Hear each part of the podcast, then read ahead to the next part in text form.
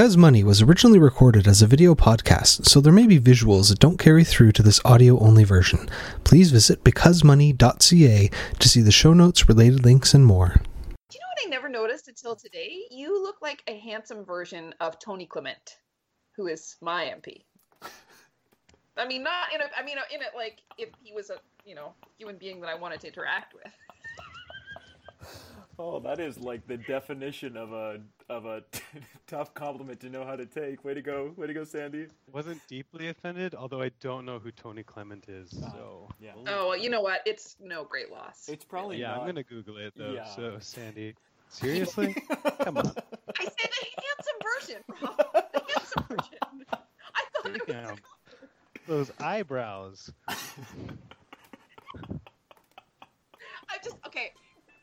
Maybe I just have Tony Clement on the brain today. That's Hey everybody, and welcome to another episode of Because Money. Today we are talking housing. More specifically, different ideas about housing, communal living, community where housing meets home. Yeah, maybe. With the wonderful Sandy Martin, John Robertson, and special guest Rob Bancroft, right? I'm That's not- it. I didn't think I could mispronounce it, but you never know until you say You it. did great. Yes. I actually thought that we would we'd warm up into the housing conversation a little bit with with uh, a fun game. Well, I don't know if it's fun. It's gonna be fun. With a fun game, uh, we're gonna try to guess some some what the average house prices is uh, across Canada. Because the thing is, is that when we talk about housing, we always talk about Vancouver or Toronto, right? We kind of get stuck in those two little loops. So I think it's valuable. We'll just avoid talking about Vancouver and Toronto for like five minutes before we fall into that hole completely because that's that's how it works, and talk a little bit about like where houses are across Canada, and it always makes me want to move to the East Coast. But uh, okay, so what do you guys think ballpark? If we're looking at Newfoundland, Labrador, what's the average house price? And take into consideration this data because data is always old. January 2016, so it's about a year ago. forty-seven thousand dollars. Forty-seven thousand dollars locked in. Any other guesses that are significantly higher? Average in the province though? Average in the, In the- province. Ah, see that's tricky. Yet we're talking Gander about and St. John's are gonna drive that up. Exactly, which is something that Sandy might not have thought about. Not at all. Forty-seven thousand. Uh, I'm gonna I'm gonna say two eighty-six. Two eighty-six, John? And I'll come in the middle with uh, 195. One I feel like there was a good bid for forty-eight thousand there, but all right, miss your chance. So the average house prices i- are um, two hundred and forty thousand dollars. So Price is Right rules because every guessing game that I play is Price is Right rules. Closest without going over. John takes the cake on that one. So we'll go to the middle of the the country to my home province, Manitoba. What do you guys think? And if you guess forty seven thousand dollars again, I will feel like you're undervaluing the place where I was born. oh, do I have to go first? Okay, you don't have to go uh, first. Actually, maybe we should make John go first. We should make John go first because he won the last Sure, round. Okay. Uh, 315. 315, okay. Rob? Uh, two eighty-six. Okay. Sandy? Two eighty-five. See, you should have gone with your $40,000 Should have gone one Right, up. Because everybody That else make any sense at all. you should've should have done. gone with the $1 bid because I haven't seen everybody went in a while. over 264. Two- Huh? Okay, Tell them what your showcase is. let's keep showcase is um so Alberta, what do we got for Alberta? No dice. Okay, Dang Sandy has to go first because she's shaking her head vigorously. Remember? Three hundred and two thousand dollars. Okay, okay. I'm, I'm What nodding. was that? Three hundred and two. 302. I'm Three hundred and two and one dollar. Oh, somebody's gaming the system now. Yeah, I, I think we're in about the right ballpark, but I'll go a little higher just to not be the guy that adds one more dollar again. So, uh, 390. It's oh, and you went just a little bit too high. 370 is the is the magic number. So Rob comes on the board with one point, and so for our tiebreaker, we are going to go because you know guests should get a little bit of an advantage. We're going to go to BC. Average house prices for BC in January 2016. Rob, the board is yours. Oh, good lord. Uh, average. Hu- it's crazy. Hard to imagine, right? Well, it's hard to Jeez. imagine the whole province too. It's like we said, Right. it's like Yeah, exactly. I Up only in the ever talk north about Metro Vancouver. Uh, I want to say like five. five. Okay, Yeah, five. John, Uh, 430. 752. Because Vancouver is just crazy enough to drag the entire rest of the province up with it. Wow. Okay, so Rob takes 752. around takes round one, but you guys all have a chance to come back. We're gonna live in rental, average rental prices, and we're gonna be looking at at cities now. Um, and because obviously it depends what kind of apartment we're looking at, we're gonna look at average rent prices for a two bedroom apartment. Okay, two bedroom apartment. Are, are you using CMHC's data or like actual rents? I'm using an infographic that I found that looks pretty. Hashtag reliable. I feel like you should probably send it to me so I can look. yeah, I'll send it to you right after the game's done. so we're gonna start over in St. John's on the east coast of Canada. Beautiful St. John's. If I was looking for a two bedroom apartment, what would be the average price that I would pay? Our winner from the last round, Rob, first guess. Uh, twelve fifty. Twelve fifty. John?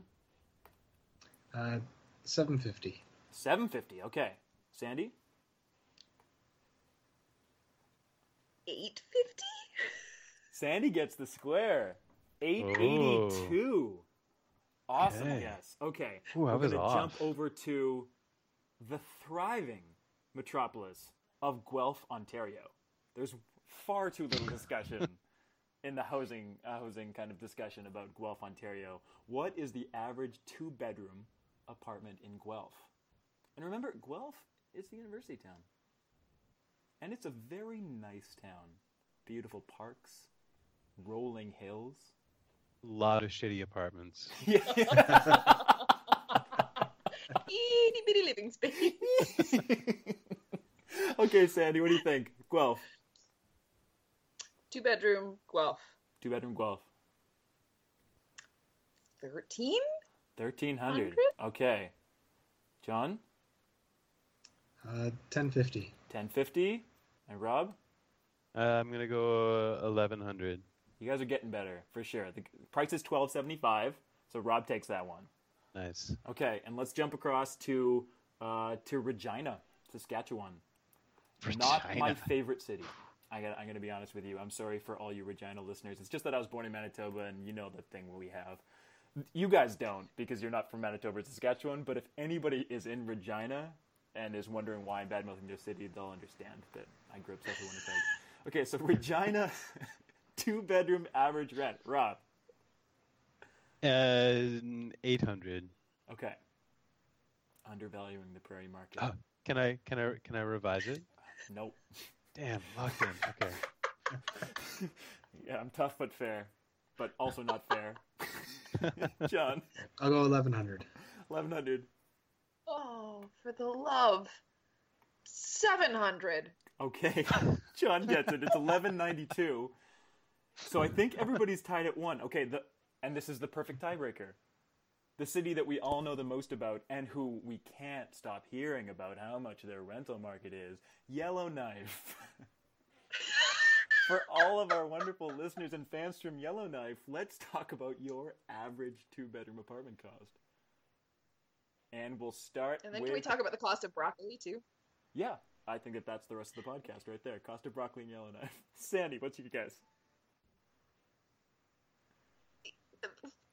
Seven hundred and forty nine dollars, obviously. I don't know.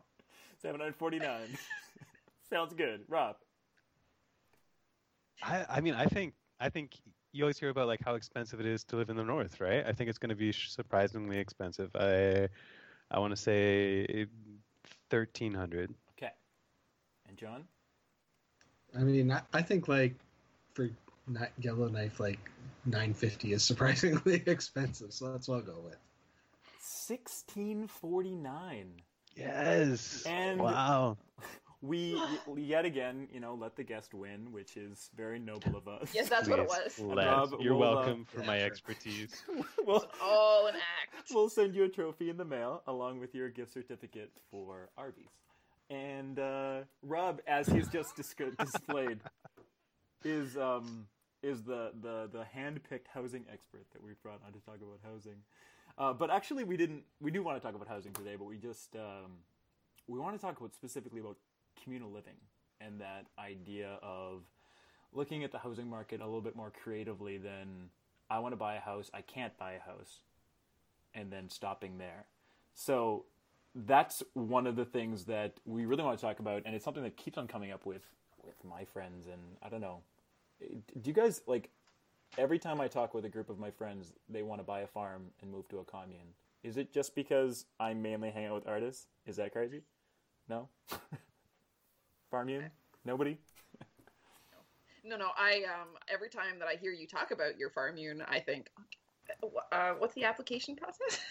I would like to do that. I will make tomato jam. That will be my contribution to the community. It's that's a great contribution to the community. Thank you. I think it's like taken over a few different like iterations among my peer group lately. You know, like like like five years ago, it was like all about uh, getting uh, shipping containers and stacking them. You Oh, know, nice. and then like now it's tiny houses. Like we're all going to build a tiny house. Yeah. And drag them around us wherever we go. So we went uh, through a, you know same idea, just riff on. it's it's true. It's, it's it's variations on a theme. We went through a theme where um, my girlfriend and I drove through PEI last year, and we decided we wanted to buy a village and just get everybody to move. It's like these like fifteen home villages, just a really small village right on the ocean. You're like, well, why why don't we buy this? Um, I don't know exactly what the average house price in PEI is, but I'm sure Rob does, and um, it'd be much more affordable than trying to buy in Toronto.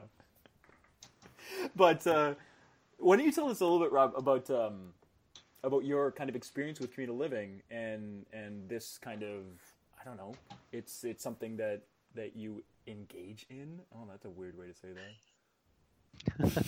it is a weird way to say that. Um, yeah, I think so. Communal living. I, I think, like like so many people, went to university and had roommates. Um, and I started out living in dorms, and then was like real sick of that real fast, and realized that I couldn't afford to rent Yeah. uh, a, a one bedroom apartment or even like a two bedroom apartment without stacking six people in it. And so I um I ended up renting a house with five other guys. And it's what's what's interesting is as as the rental property gets bigger, the like cost per bedroom goes down, generally speaking. And so uh yeah, so so I was able to like afford a way nicer house than I ever thought I would be able to live in. And I had a yard and could barbecue and it, Yeah. it like really quickly became the center for community. So nobody else had all of these amenities like a garage and Yeah. you know a sizable living room that lots of people could come hang out in. So we ended up having people coming and using our space for all kinds of different things. Um, and uh, yeah, and our house kind of inadvertently became the center for community. So that was like my first taste of it. Uh, and then in 2012, I moved to Vancouver, and it was kind of the same story. Uh, in fact, more so, obviously. Um, and we moved into this tiny, like, like two and a half bedroom, 900 square foot basement suite, and packed four guys into it. it was like not enough space at all. Uh, so and so from there, I started renting this series of tear down houses that were dirt cheap because people just wanted to squeeze a little more money out of them before they knocked them down to build their dream home. um, so it was like six month contracts and, and kind of month to month for a long time. Um, and and somewhere along that process, it evolved from being a house full of young male students to being a house full of people with jobs who go to bed at 9 p.m. and and now I find myself in a situation where Uh, I'm living with my spouse and our good single friend and uh, our other married friends who have two small children. And so the kind of community that we're able to engage really evolved over the years as well, in addition to the quality of the housing. So, so now we're in a house that I don't think anyone's going to tear down anytime soon, and it's it's been really great. See, I think that that's that's kind of the most interesting thing because you know most people have kind of a roommate phase. You know that kind of like phase of their life where you know they just moved out of the house and they're like you live with roommates. That's just what you do. You know, I'm not living in the dorm, but I'm living with some guys. But where that leads and the kind of fact that you're living, you're like, oh yeah, that's still the same, but it's completely different. It's like it's the essence, the the same kind of core, but not nearly what people would think about when they think about the kind of classic roommate thing. I, I think at its core, you know, we, we talk about housing as it like primarily in economic terms, where it's like, oh god, this housing market is really crazy, but in fact, it's like a social phenomenon. Um, the way that we live together is has a lot to do with our well-being and mm. how we have relationships and those kinds of things. And Vancouver, notorious as it is for its housing market, is also notorious for being a really lonely place, and a lot of people feeling experience of isolation and that sort of that sort of uh, disconnect socially. And so I think living in community sort of begins to address more than one issue and kind of an interesting cross section. And no, go ahead, Sandy. That reminds me of you, Rob. I think you took a little break from living in community, and it wasn't all that it cracked up to be. So how did that? How did that go? Yeah, it's uh, so I was living in a house full of guys, and uh, my partner, now wife, uh, was living in a house full of women, and we eventually got married and moved out and said, you know what, enough with this house full of people. We want to be our own thing, you know. Uh, and so we went and rented this really beautiful apartment, and it was in a great neighborhood, and just you know a short walk to the beach, and we had good neighbors, um, and we were really lonely. Uh, we, we realized that we were like, all of our friends are across town, and they're still hanging out all the time, and we're not really sure what to do with just us. Um, and and so found the first year of our marriage to be kind of this strangely isolating experience. Um, and so we had friends that were moving into town and and and asked us if we had any ideas about where they should rent, and and our idea was, how about with us in the house all together? Uh, and and it's it uh, yeah, so so we found ourselves seeking it out after deliberately choosing to leave it behind because it seemed like the adult thing to do. You know, yeah. Yeah. like okay, now we're married, it's time to get serious about housing, I guess. but but there's that. I... I do promise to live with you and only you for but there's definitely like that social thing is such a like that's a real thing. There's that that feeling that you're supposed to be doing it on your own. You're supposed to be owning your own place. And either when you're on your own, if you're single, that means just you, and if you're in a partnership, that means that you as a as a unit are supposed to be in your own place. And especially when you start family, like that means you should have your own place. There's this like programmed social behavior. Like we live with roommates, my partner and I, and then we've had roommates downstairs, but um, for the last couple of years, and it's interesting. It, there is a certain level of I'm not gonna say shame is a bit of a too strong of a word, but when people ask you how you live and you're like, oh well, you know, we have roommates. It sounds like you don't have your life. Like it sounds like roommates are what you do until you get your life together enough to not do that. Like it's just it's a transition zone, or it's it's something you um, you just are it's forced upon you. And where it's like it's not the case for us. Like not only is it way cheaper like you were saying and and like my my partner especially travels a lot for work. And so we we spend a bunch of money going to see each other and being able to stay connected because she's gone six months of the year. Um, but it's also nice when i'm home to have people in the house and to not just be sitting up there in the studio like just like texting Sandy and John.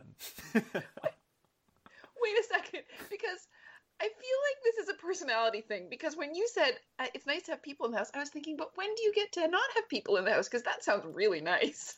John, do you like? Doesn't this sound really off-putting to you?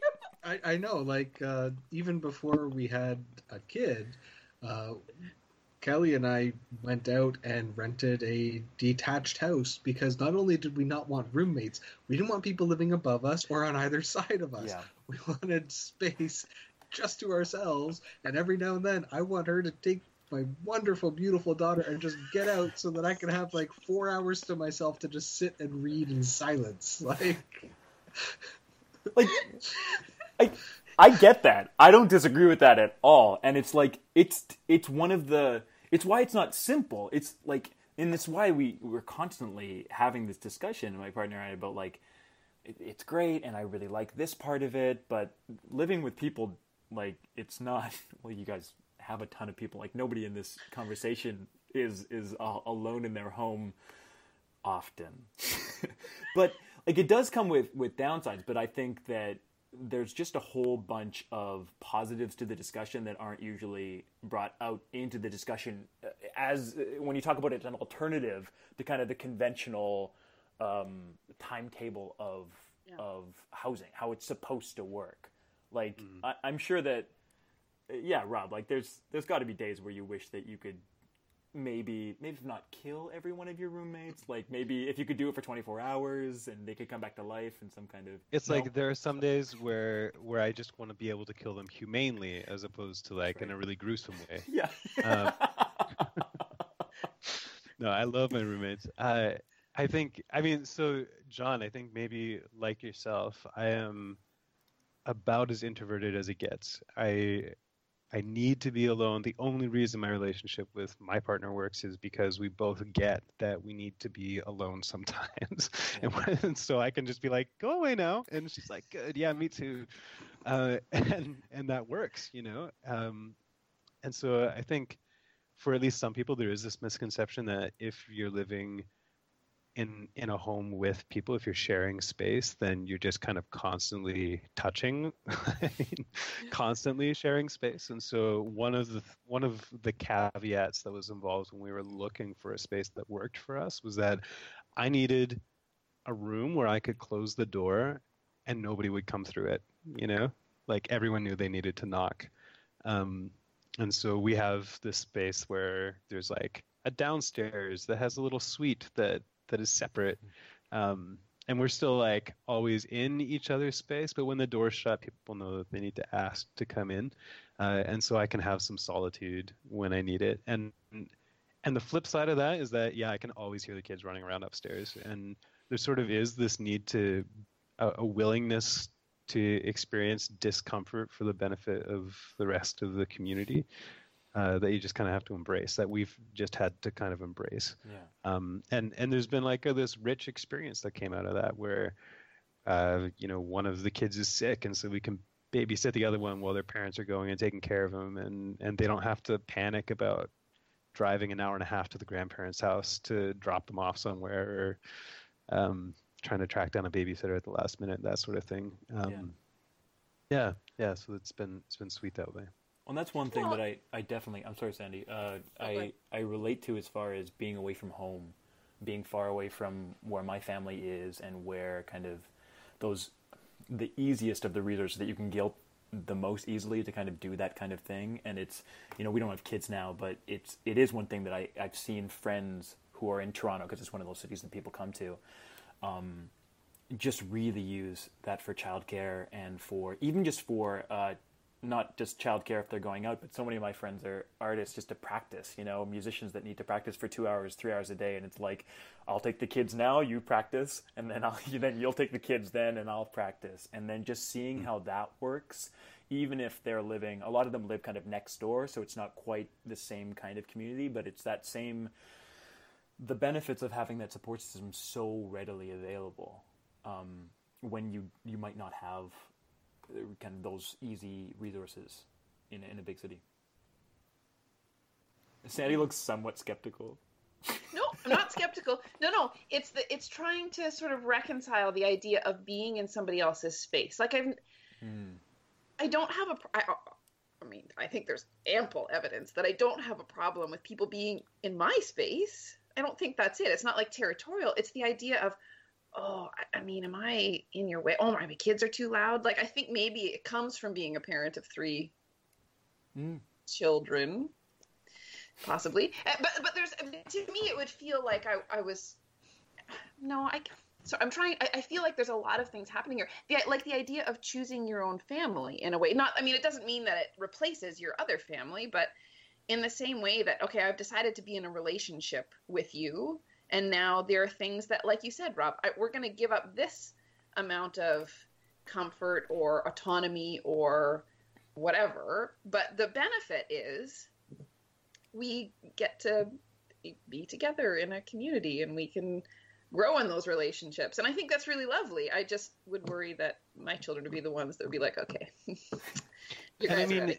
I, I, I- I would suspect that at least some of your listeners would be like, ugh, you know, like I don't, all of this social crap, like it's not, that's, that doesn't really matter to me. Like I have great friends and they don't live in my house and Yeah. that's works. Uh, and I feel like there's a whole other level that you can have this conversation at where it's like, I save money and I have a backyard and I can have a full size barbecue on my patio. Yeah. and and Yeah. we can all afford to park our cars and I have a workshop in my garage and I have a home office and you know there's and and I'm paying less than my friends that have a 450 square foot studio in Gastown, you know. Uh I I feel like there's just a coldly economic way to look at it as well that's like this just makes sense guys. No, it's Yeah. true. But it, it does it does become one of those things where you pick you pick what's most important to you. Like if it's most important to you, like it is for some people, to just have your own space that is stable and quiet and that you can go away from the world in, then that's worth the extra money. I think that there's a, a middle group of people uh, that are really trapped between not having the money to afford a place like Toronto or Vancouver rent, or, or re- probably anywhere, but especially since rents are getting so crazy there, um, who who can't afford that luxury, and seeing renting as it's so often depicted, kind of don't want the kind of don't want to live that life, and just to even see that there's a middle ground. There are kind of uh, adults, working adults, working professionals, also living in. I like the idea of living in community rather than living with roommates because it does seem like a bit of a another stage where you're like, this is roommates, where we're just like, there's four jugs of milk in the fridge and there's like, there's labels on stuff and you're just like, and then Right. there's living in community where we, there's like another level of communication. And I was going to ask about that when Sandy was mentioning that idea of of um, just being really hypersensitive of, of kids being your kids being around and whether they're going to inconvenience. I assume a big part of making it work is having um, a, s- a framework of communication. Like some like do do you guys uh, in your current house like do you have specific rules and, and structures that you kind of talked about or is a lot of stuff unspoken or or how do you kind of make sure that that part the communication part works really well?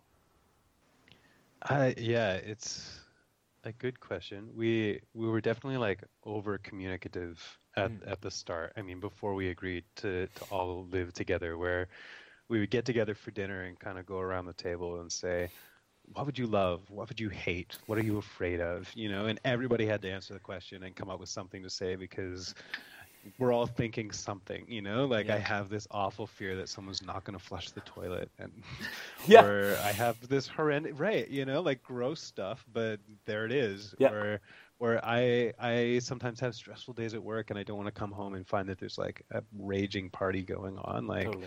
and not have any notice, you know? And and so having those conversations and sort of hashing it out sort allowed us to like test the feasibility of the arrangement before we committed to it. Um, and now, now that we're living together, we've uh, we've got like a monthly check-in. So we'll all agree, we'll all put it in our calendars to have dinner together once a month, and everybody kind of contributes to preparing the meal and spending time together. And then we do the same thing and go around the table and say, hey, what's really working for you? What's really not? Like rose and thorn. Give me your high point and low point. And um, and so uh, we've sort of created this space where people are encouraged to talk about the friction that's happening Hmm. Um, and and the agreement generally is that whatever that friction is should have been addressed before the meeting with the other individual. And so now we're going to talk about it as a community. Hey, this happened, and it's okay now. We're not going to like argue about it over dinner. Um, but everyone should know that that really annoyed this one person or really inconvenienced this other person. Um, and and now we're all on the same page. And so we have the same conversation about the electricity bill. Hey, someone's been leaving the lights on. Could you make sure you turn them off when you leave? Um, or someone keeps turning up the thermostat and I'm sweating, so stop. Uh, yeah, so so we've been pretty deliberate about building those structures, uh, those structured conversations into the rhythm of our community. Mm. It helps that we all go way back. So Yeah. a lot of our relationships are pre-existing, and so there's some social capital that we've built up with each other to draw on there um, in the the more difficult times. And it's actually been surprisingly easy. I mean, I, I don't think anybody's miserable. There haven't been huge conflicts. Um, I think because we're all adults, we have this sense of human decency and kindness toward each other that that that kind of avoids really explosive conflict. I feel like that might be unique to your circle of friends. I I think it might be an important component if you're going to try this though. Like if you're if it is unique, if it is not something that is present in your circle of friends, maybe this might not be the right structure for you. No, it, well, it's not because it wasn't really a commentary on my circle of friends. It's a very small circle, um, obviously. But I guess, The So gang's all co- here. yeah, missing one or two. Um, the the did that come about? Like, did did you find that one or a few of you were the principal drivers of that? Like, hey, guys, we got to get together once a month, or let's get together and go around the table, or did that just kind of it occurred to everybody? Nobody really sort of held back on that. You know, there was no resistance, but there was one individual um, who was kind of like, I think this is really important and I want to make sure it happens. So she generally brings it up and says, Hey, everyone, we haven't done this for a little while. Let's all put it in our calendars. Um, the goal, the, the point is to sort of plan it without needing to, you know, not waiting until something comes up, a crisis. Um, yeah, of course. but I will say before before in that the pre community time when we were just getting together to talk about the possibility of all living together, it was sort of like marriage counseling. It was like like we we like went through these questions like how do you handle conflict and what like pisses you off Yeah. and how how will we know when you're really stressed out and what do you want us to do to like care for you when you're angry or sad or whatever um, and there, I think there was some wisdom to having that conversation because you, you're we are in close per- proximity sometimes. Well, and it's clear. Sorry, I remember when we were first talking. For for a while, I was assuming that you had bought a house together. So, and in that, I mean, so if we're talking about this, if we're going to kind of try and apply it outward a little bit to people who find the right group of people and who are willing to go through not necessarily the same structure that you follow, but are willing to be accountable to each other and kind of talk through some of those things ahead of time and then continue those open relationships. Um, it would be a it would be a bigger deal, right? If you owned a house together than if you rent. Like knowing what you know now, having the experience that you've had up until now, what would have to be in place? Like once you own an asset together, what would you just personally feel would need to be in place before you'd agree to do that with this ideal group of people that you've put together? I mean, I think it's been really valuable for us to live together. So hmm. that's first and foremost a requirement. We would need to have spent considerable time together and know that it works for us to all share space. Yeah. Yeah. Uh, and and something we've actually been dialoguing about is what would a get out clause look like? I mean, how how would we go about committing ourselves financially to a bigger ask as opposed to a year lease? You know, talking about getting mortgages and that kind of thing. Yeah. Um, how how do we how do we enter into something like that without being really restrictive? Because if I get an amazing job offer in some other city and have to go, Yeah. I don't I don't want to weigh down my friends that way, you know, and and likewise they don't want to restrict me from being able to follow opportunity is. And you know, shit happens, and you have to go care for parents and, and all Yeah. of that stuff. And so, we've talked about um, by doing like uh, like duplexes or townhomes that can be sold individually as assets, um, and sort of linking them together or even building them, uh, like buying property and, and building on it, and then we could have some input in the design. So that's one solution that's come up. Um, yeah, that's that's about as close as we've gotten to to talking through a get out clause at this point. No, it's true, and, and that really becomes one of the biggest things whenever we've kind of I've talked about this with my friends, and you're totally right. When you start thinking about people completely differently, when you start thinking about living with them, and not in a in a bad way, you just go, oh, you just it just kind of shifts the person in your mind. You go, oh, what like we're, we're we get along great, and they're a great friend, but how do they handle conflict? How would I? What are they? You know, you just start asking questions like that, and the fact that you went through that is is really probably a big reason why things work as well as they do. But that does seem to be when it, you kind of planning the the asset thing, that get out clause. It's not as big of a deal when you're renting, just because it's there's just more mm-hmm. flexibility there. You know, you can always figure it out, and but when you're you're committed that way, there has to be ways out for not just uh, uh, we all exploded as friends and now we hate each other way, which is probably the least likely of all the situations, especially after the amount of foundational work you've gone through. But you know, it, it just it needs to be it, needs to be flexible and it needs to be transferable. And there are interesting kind of models to look at because people deal with, with this with corporations all the time, and, and people kind of look at these structures in different avenues. But when you take it out of that language and try to apply it to people in a way that's simple, but at the same time thorough. Yeah, mm-hmm. yeah. you know, because it needs to really be. That was one of the, the things that that I really realized about myself, and maybe not everybody would feel this way, is that I just would need to know. It would have to be really thought out, especially with a mortgage, about how the steps would work. How mm-hmm. would the, like how would you even start this? What conversations would you have to have? What kind of like and even if the rules ended up not working it just would have to be a good attempt to try to handle the situations in front of you. Um, yeah john do you have any thoughts on on kind of on what some of the oh no not really at all? No no No, no. Here's i what just I want i just was curious uh, yeah okay. Sandy's Here's got a better question. Is kind of living with you know in community notwithstanding. Is there some aspect to this that would change your mind or does this change the rent versus buy equation for you? Not at hmm. all. No because it's the, because really what you're talking about is the value of the asset you're not really talking about. Yeah, so I mean, you, you can rent.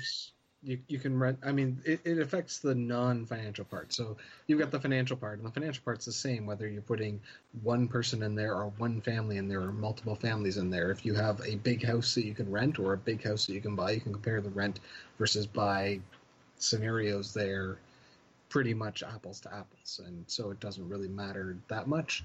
Um, it changes a bit what you're looking for because you're not looking for like a one bedroom apartment because you're trying to fit a whole bunch of people in there. But uh, it, it doesn't affect so much that way. I mean, these other issues do start to affect the non monetary part of the comparison. Like, it is a lot easier to get out if you're renting than if you buy because then it's how much is each person putting in for the down payment and how much of the equity do they get if they end up leaving versus the transaction fees involved in all of that and you know uh, how do you even make it work if you need multiple people on the mortgage just to afford it then if someone leaves does that mean everyone has to sell the house and start over? Because that's a huge amount of transaction costs. And then do you put it on the one person that forced everyone to leave or do you split it equally? And i mean it, it just raises all these issues and on top of that makes it harder to get out. And so if it's harder to get out it might be harder to start. Whereas Mhm. if that most you're talking you know 60 days notice maybe up to a year's worth of your portion of the rent to make things go smoothly that's not such a huge hurdle to overcome so you're more willing to try something like this and if it becomes more common if if you have more examples to pull from you might be more willing to try it but i'm sure in your case rob like you're probably the only one you know living like that at least when you started right Yeah, I mean, it's a story that's been told a few times. So, so there are other people in the city that are doing it. I think our situation is a little bit unique in so much as we have people who are in different different kinds of families. So there's hmm. a single friend and and myself and my spouse, and then a small family, and, and the fact that we're all in different stages of life and living all together is a bit unique. I think you know to what you're saying about the the financial picture versus the social picture and how there's like a couple of transactions that have to happen there or a couple of agreements that you have to come to i feel like as we're thinking about entering into a community with a bunch of people and committing to that financially by purchasing a house you actually have to start thinking about the transaction in a different way um, we we're talking about it in terms of assets, but we're really talking about investing in this community because it's been a rewarding experience, and and so we want to pursue it and and apply it further and more deeply as we grow financially and socially and, and all the the rest. And so, um, yeah, I think I think it is a totally different thing than thinking about purchasing an asset. Um, there's there are like more layers and deeper levels of commitment that are required there and so I, it's it's interesting because I think one of the fears that we run into, at least in my circle of friends, is around this get out bit, like yeah. the fear of commitment, where we don't want to lock it in. Like none of us think a year in advance, let alone a 15 year mortgage in advance yeah, totally. uh, at this stage in our lives. And and it might be that this kind of that kind of community really isn't appropriate for us mm. at this stage if we're not ready to make that kind of a commitment well i mean even if you feel ready today that's a big issue with marriages people feel ready and they get in and they get married and then some of them get divorced not all of them a lot of them will live their entire lives together and be wonderfully happy, and some of them will live their entire lives together and be begrudgingly tolerant of each other, and some of them will end up getting a divorce. And I mean, with a larger group of people, there are more possible interactions to sour and possibly blow the whole thing up. And separating is even more complicated than divorce, which is not a simple separation either. Hmm. And so, yeah, it's, it's, it is important to think about that in advance. Well, and if you know we, we're talking about it, eh, you know, again, we're going back to sort of the the legal convention around marriage in some ways, right? Like we're using that terminology, but there is really no convention. So, you know, you couldn't just rely on the fact that you could, you know, we got married and we bought a house together and now we're getting a divorce. Well, that's there's already convention to deal with that law, not just convention in every province. but um, but this so the first the, the, first thing that I thought of after I thought, oh, that's really neat. I, I can't wait to hear Rob's story. Was um, so how like you have to think up all those laws ahead of time, in a sense, right? Because and again, I keep going. I, I clearly cannot get past the idea because I am so locked into the default of we I had a roommate in university, and then I got married before I was finished university, and then I moved in with my husband. we want to talk about how young I was, um, and then we bought a house, and then we had babies, and then we bought a different house, and then we had more babies. Like it's, it's from from just listening to you, I can tell that this idea it just seems alien to me. Not in a bad way but just in a, I it, I can only go to well what kind of agreement would you have in place? And mm-hmm. what kind of lawyer would deal with this? Like who has the experience to draft such an agreement? And like I'm thinking about assets and balance sheets and agreements right? And I'm having a very difficult time moving past that. And I imagine that might be true for a lot of people.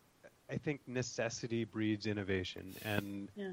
what's happened is I've found myself living with my partner in a really expensive part of the world. And if we want to continue to live here and not like uproot ourselves and move to suburbia or worse, then Regina. Then yeah.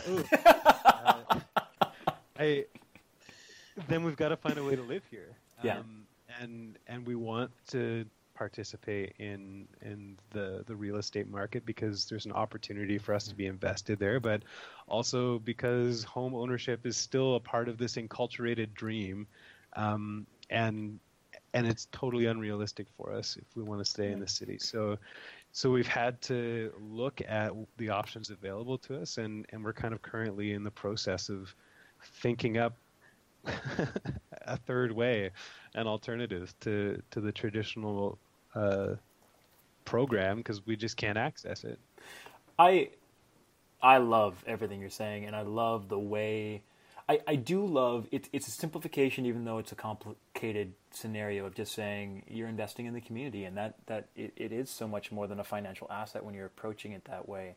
And it, it the the marriage comparison is is completely apt, but it it almost makes me understand it, and I think it might help people understand it better describing it that way because it is you're you're investing in these people and in this place and yes structures need to be in place but just the simple fact that you're like if this is what we're getting hung up on this kind of how do you get out how do you maybe it's fine to wait a little while and it's fine to kind of continue in the renting mode and and know that what what's been created is good and, and serves the needs of the of the many right now and let it morph and and kind of see where it grows because I I know that there are a lot of people trying to solve this problem right now. There are a lot of people trying to solve the problem on both a financial level and a soci, uh, sociological level and a community level and trying to figure out home and build that and still be financially responsible. You know, they, these we get stuck in the default, but then we also get stuck in the default complaints. We get stuck in the default victim um, blame, uh, victim kind of uh, identity, and at a certain point, it's just like we get stuck in the same conversations and the same questions. And I think it's a way more interesting question for some people to say, how do we structure an agreement so that it, we can maintain flexibility than how do I find $200,000 for a down payment? Like, yeah. it, at least that's a possible problem. Go see a lawyer. It's going to be way cheaper than $200,000 to try to structure something, you know? And if you're with the right group of people and you really want to give it a try, then you give it a try and you go in with your eyes as, as wide open as possible. But, you know, it, housing needs more ideas, mm-hmm. especially if you want it to be reachable in, in some form, like like lots of people in their kind of 20s and 30s want. Hmm. Yeah. That was tidy. Well, thank you so much for uh, coming and chatting about housing, Rob. That was awesome. I agree with everything, and I I like to imagine that John was completely convinced and is going to plan to buy a house tomorrow with his six closest friends. Victory! Great success. Goodbye. Thanks for listening, and we hope you enjoyed this episode. Because Money is a labor of love and involved no ads or other sponsorship, be sure to click the like or subscribe button where you downloaded this from, as will help other listeners find the podcast and raise our profile, which in turn makes it easier to book guests. Please visit becausemoney.ca for show notes and related links.